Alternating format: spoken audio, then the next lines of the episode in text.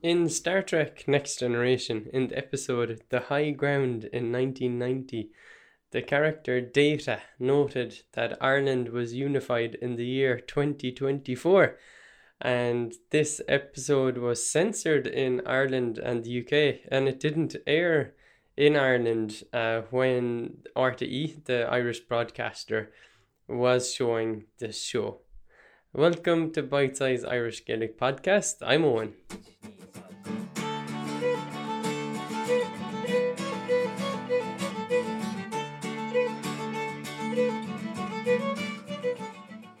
So today's topic is what would the Irish language mean to a united Ireland? And my first question is why was that Star Trek episode censored or banned or I don't know how you'd like to term it from Ireland at the time? Obviously it was a very touchy subject. So enough of a social touchy subject that the national broadcaster did not want to show a Star Trek episode that had this topic in it. It's touchy. The Irish Civil War from the 19 in the 1920s was centered around this question of Irish unity. Do you accept a divided Ireland um, that's split up between th- uh, two nationalities, two countries, or do you fight for a complete, say, ownership of the Ireland of the island of Ireland? In one country. Now, I'm no historian. I find it interesting, but it's history is not something I've studied. So sorry if I'm jumping around the facts and not going too deeply. Another thing about this being a touchy subject, like people have been killed about this topic. So I can't make a lightness of this topic. You can't discuss the topic of Irish unity without talking about what has come in history before us. People have been killed, people have been tortured, uh, families have been divided, communities have been divided. And now, as I speak in 2018, it can feel like things are nice and stable, but there's been so many horrific acts along the way that all are at least related to this topic. So let me start by saying that I don't I don't want to misjudge how heavy this topic is.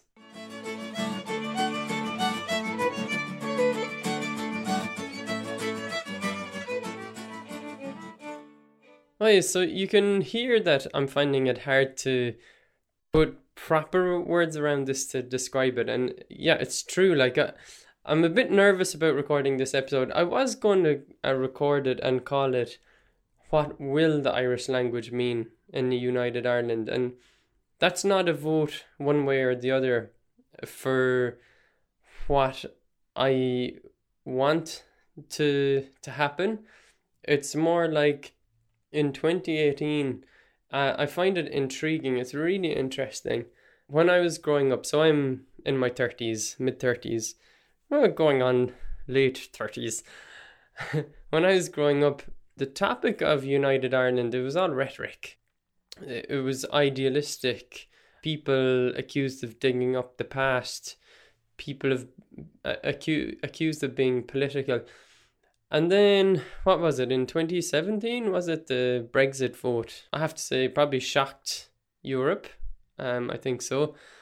And an interesting thing came from these Brexit discussions in that suddenly uh, there were newspaper articles, there were discussions about what did this mean to the island of Ireland. So why is this a discussion at all? Northern Ireland is part of the UK. The name of the UK, the full name is the United Kingdom of Great Britain and Northern Ireland. So Northern Ireland is part of that United Kingdom. And suddenly, if you start taking the UK, if the UK leave the European Union and Ireland remain in the European Union, then the question arises well, how do you deal with free travel, first of all, between different parts of the island of Ireland? Do you suddenly put up a, a border uh, between communities where this border has been over the past couple of decades uh, losing its its physical importance. Like I remember when I was a kid, we'd go up to Northern Ireland at Easter time, and I do remember it's it is many years ago, but I do remember going in the car through the British Army bases that were at the border, and it was definitely a tense time in the car. We were told not to speak Irish in the car because that was just another provocation, something uh, not to do. So I do remember this. It's it's in my memory, all right. So one point I'd make is that country borders uh, don't define the Irish language. So the Irish language came to Ireland, let's just tr- say 2,000 years ago.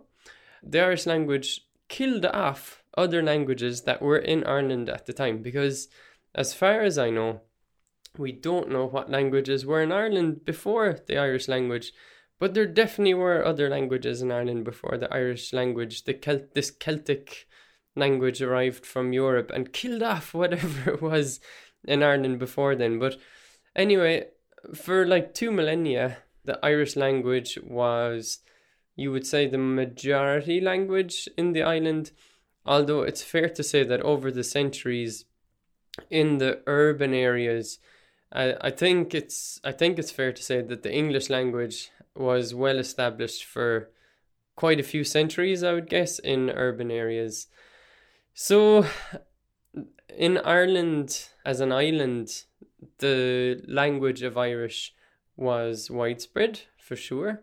And then over time, it spread through the centuries over to Scotland as well. So we have Scottish Gaelic, which comes from Irish language speakers who travelled over from Ireland, and there's a whole history there as well. So, from my brief reading, uh, the earliest kind of written form of the Irish language is Ogham writing from the fourth century. So, this is where they have strikes and scores on rocks.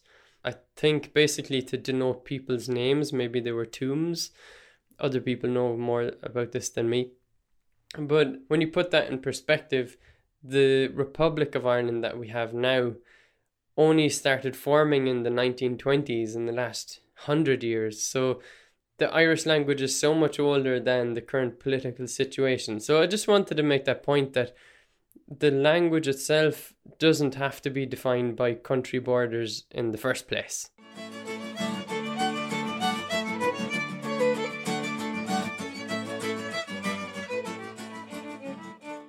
So, where does the Irish language stand today? So, okay, in the Republic of Ireland, which is, let's say, the south side of Ireland, what you would call, uh, ooh, how let's call this? It's the main country of Ireland. It is the country Ireland. this is very hard to, to put words around this. It is a touchy subject. So, the Irish language has constitutional status or role in in Ireland alongside English. So that's first of all. Um, there's practical things like we've got Gaeltacht regions, we've got Gaeltacht authorities, we've got Irish language stations run by the state. Um, but you could say the same in Northern Ireland. Like, as far as I can tell, I'm an outsider looking in there, but there are more services being established. So the BBC, as far as I know, do run Irish language programming in Northern Ireland, which is absolutely fantastic. There's other kind of state supports in Ireland, like a language commissioner. And as far as I can tell, the, the topic of like say language rights is a newer topic or is let's say more in its infancy in Northern Ireland. So the Irish language does have different statuses when you compare the Republic of Ireland and Northern Ireland right now.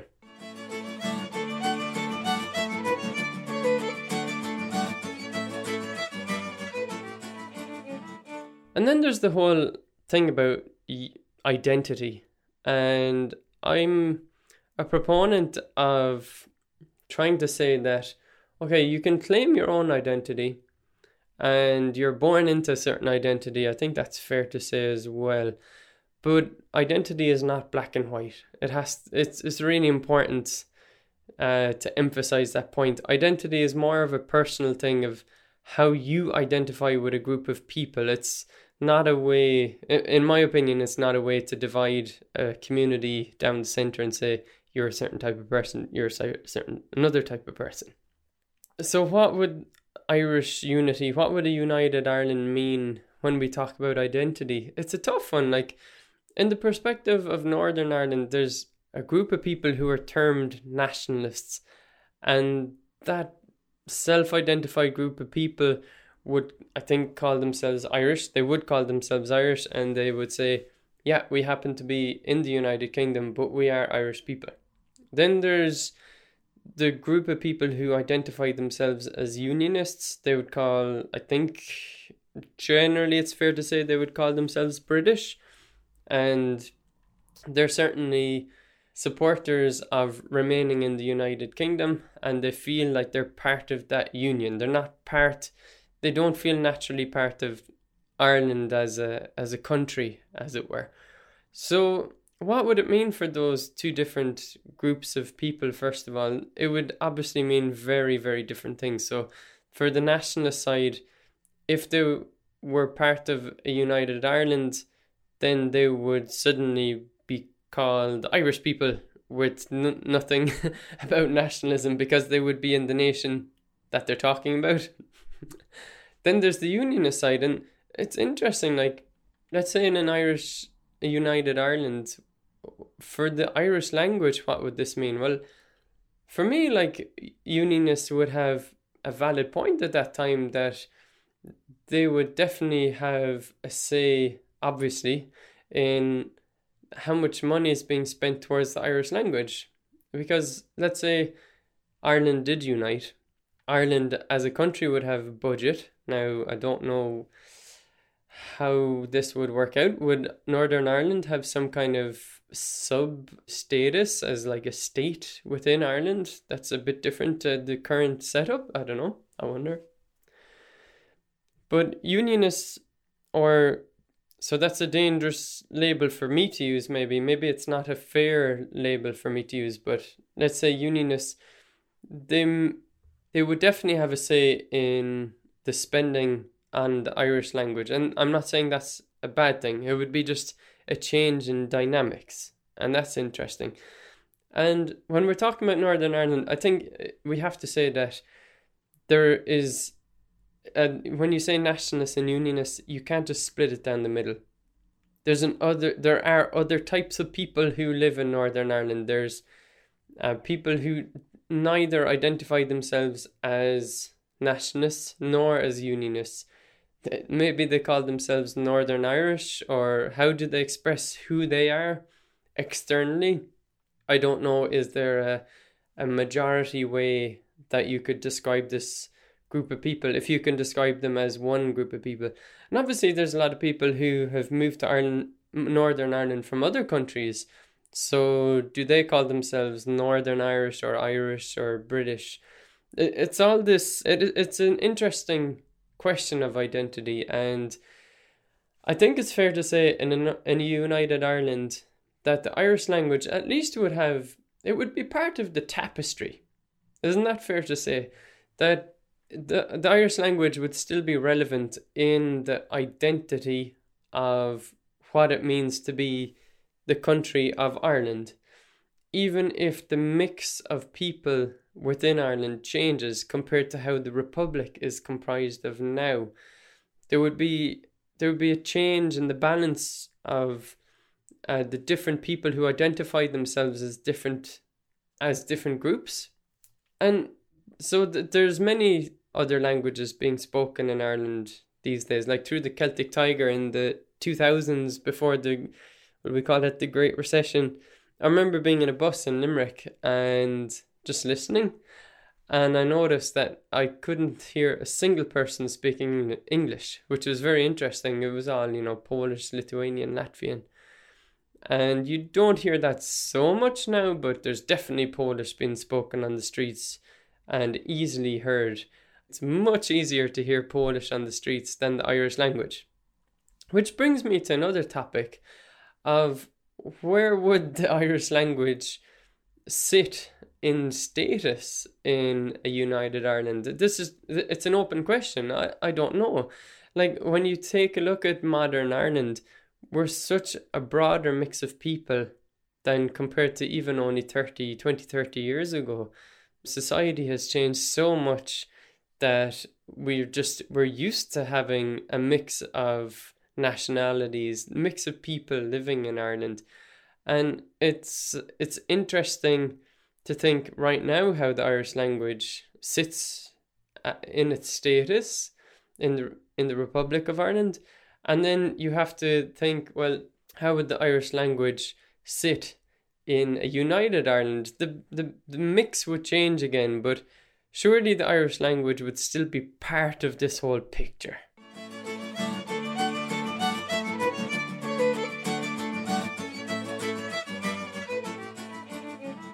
And then just kind of another thought experiment like, what would it mean in practical terms?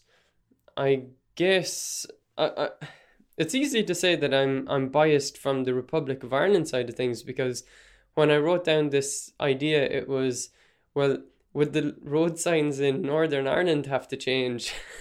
but maybe it's more fair to say would the road signs across the the island of Ireland have to change? So we've got different formatting of road signs between Northern Ireland and the Republic of Ireland. In the Republic of Ireland, we've got as standard the Irish language text is in italics and in small writing, whereas the English language text is in upper right uppercase writing and in larger text. I actually don't agree with that. I think you're subliminally uh, indicating to people that the Irish language is not so important, and you're not going to confuse people by having a standard format where the both languages have the same status on the sign. I I I can't accept that people would be confused if you didn't use italics on the Irish language. Maybe you could have different colors for the two different languages. Okay, so a practical point like would would you add Doire um to the name of Derry or Londonderry to road signs in Northern Ireland in the United Ireland? What about Bel uh, for Belfast? Would you add it to like Fáilte go Bel Béal Feirste, welcome to Belfast? Or is that a step too far?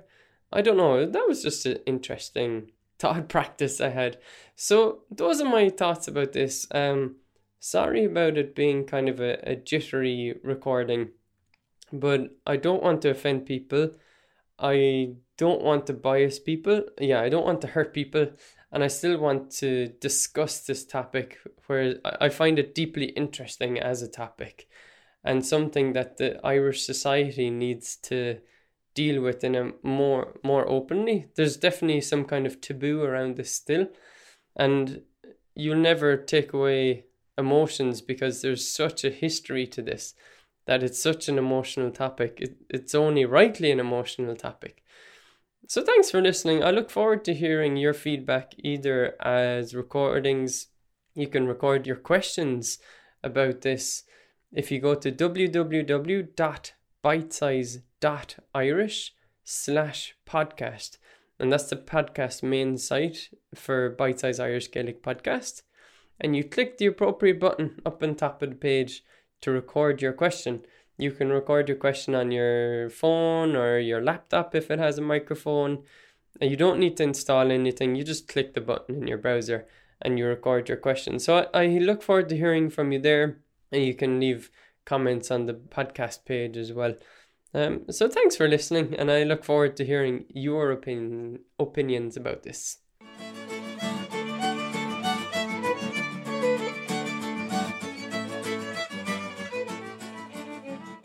Okay, so now to our second half of the podcast where I get to hear uh, listener questions that um, are sent in and I like to answer where possible. So this week I'm going to uh, feature a recording by a friend of Bite Size. I think it's fair to say that. Michael McFadden. Uh, away you go, Michael. Uh, oh, and Aharja. Not mentioned in your podcast, what was the role GAA plays to keep the language relevant? I assume it does. By the way, I listened last Saturday to the hurling match. Eomaniacht Kaharjas Limni. Secondly, I'd like to mention that when your kids are older, they're going to learn about things like the tally sticks, An Gorta Mór, Cromwell, and the penal laws. So I'm curious to learn how your son will feel about his language in that context, or or the boy who asked you to what when he asked you to speak in English. Lastly, is even lumsa bindsites go to Mila Mayagutsa. The cheer gunchanga, slan anagus banakto oh, and Michael. Well, Gurav Mila Mahagat Michael. The first thing I have to say is regardless of the questions, like fair play to you for putting yourself out there, for trying your uh, bit of the Irish language, for sharing your love for the Irish language. That your love for it is obvious, and it's just lovely to hear you express yourself through the Irish language.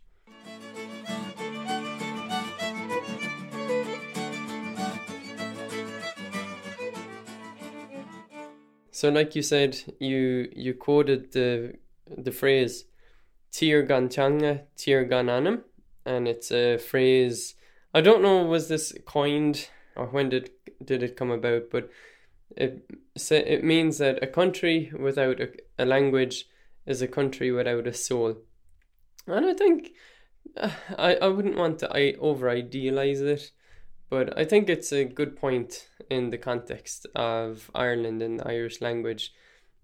Ireland, like I was talking about in the first half of this podcast, the language makes up, you know, a, a core part of our history, of our peoples. It's part of what makes Ireland Ireland compared to any other country. And for me, that's still not a good enough reason to force it on anyone. As I often say on the podcast, I don't want to force the Irish language on anybody. Um, it's a personal thing, and for for me, it's a personal thing. I want to help others learn to speak the Irish language and use it every day. I think it it just comes down to that. So, Michael, to address your questions, your first question was about the GAA, which is interesting historically. As I said again, I'm no historian. So the GAA, the Gaelic Athletic Association, is an, a very active grassroots sporting organisation that's headquartered in Dublin. And their main sports are hurling and football. Um, hurling, for whatever reason, is called camogie when women play it, but let's call it the same game. So, hurling is not when you are throwing up. Hurling is a fantastically quick game played with sticks of ash tree and you're hitting a leather ball from one end the, of the pitch to another. And when you see the skill of these amateur players, there's no professional players in Ireland for these sports. It's just fantastic to watch.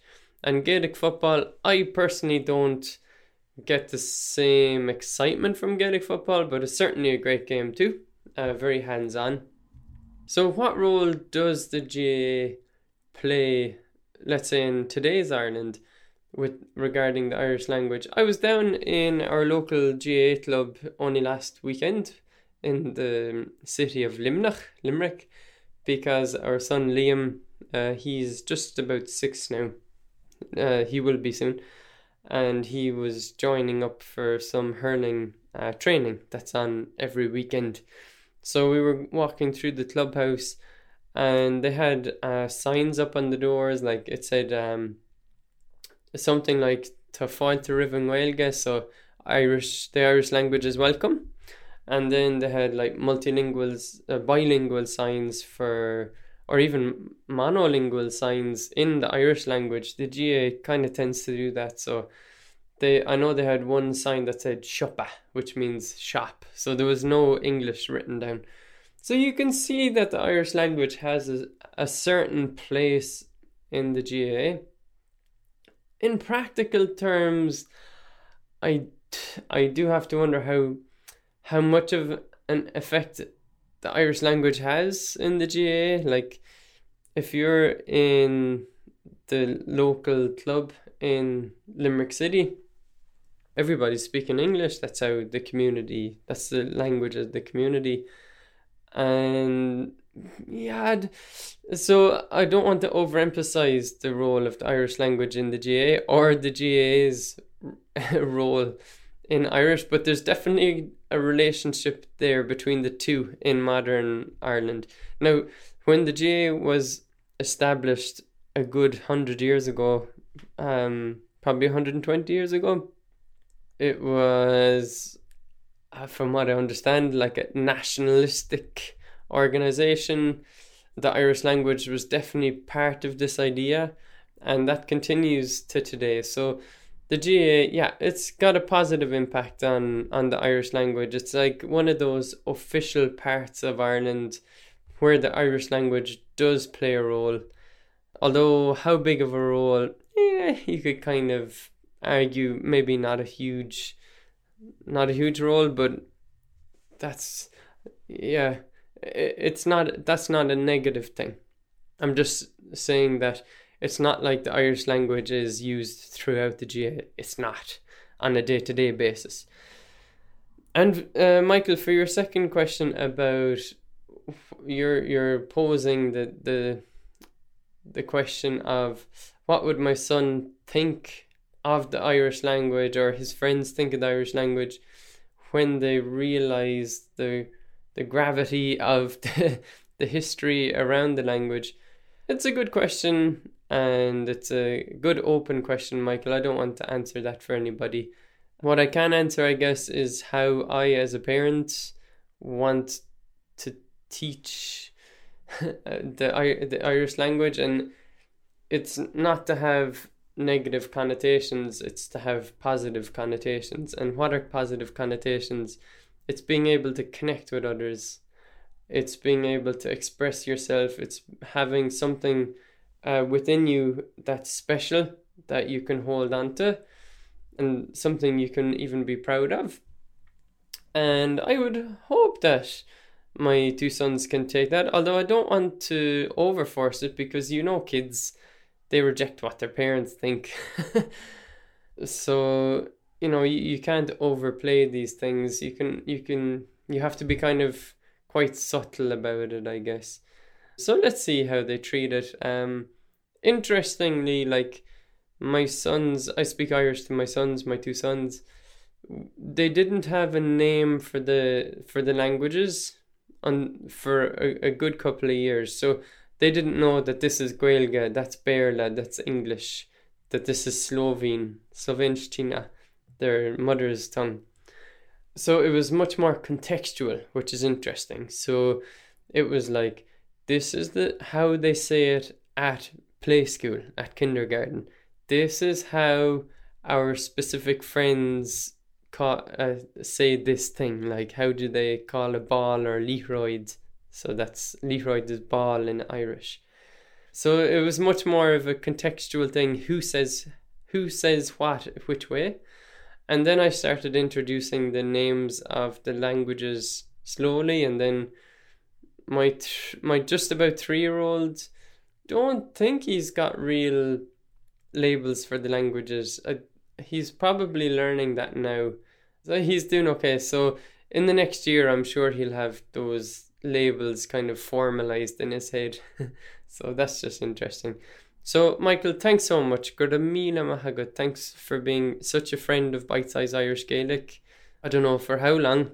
I would say years, I'm, I'm guessing, Michael. So thank you. And to our other listeners, I'll leave you with this invitation that if you've got questions around the Irish language, be they practical questions about learning, or probably I think what people are most interested in, if I can only guess, is questions on the cultural side and maybe not so practical, but maybe slightly more philosophical side of questions of the Irish language and its role in Ireland. It's all very interesting to me. That's why I record this podcast. There's no other reason. It's what motivates me to record this in my spare time. like I've done a day's work today, an extra couple hours in the morning. So I've been busy today, took people to kindergarten, um, had dinner, played with the kids after work, and then I was like, okay, I'm gonna have I'm gonna record the Bite Size Irish Gaelic podcast. So you have to have some kind of inner fire, inner energy to motivate you to do that. So that's what gets me just going to record the next episode every time. So, to record your question for the Bite Size Irish Gaelic podcast, you go to www.bitesize.irish slash podcast and you click the button to record your audio question and hopefully we can feature it in the podcast. Okay, that's it. Um, come to www.bitesize.irish where we've got a full course for learning the Irish language. It's not just a course, you get support from our Irish language assistants and you get monthly calls, monthly conversation, live calls over video in groups. Be part of it. Uh, do you want to be a bite sizer? Come on over to Bite Size and be part of it. Sign up to be a member. You can try a free trial. So thanks so much for listening. Uh, Tóg go bog é, take it easy. I've been Eoin from Bite Size Irish Gaelic.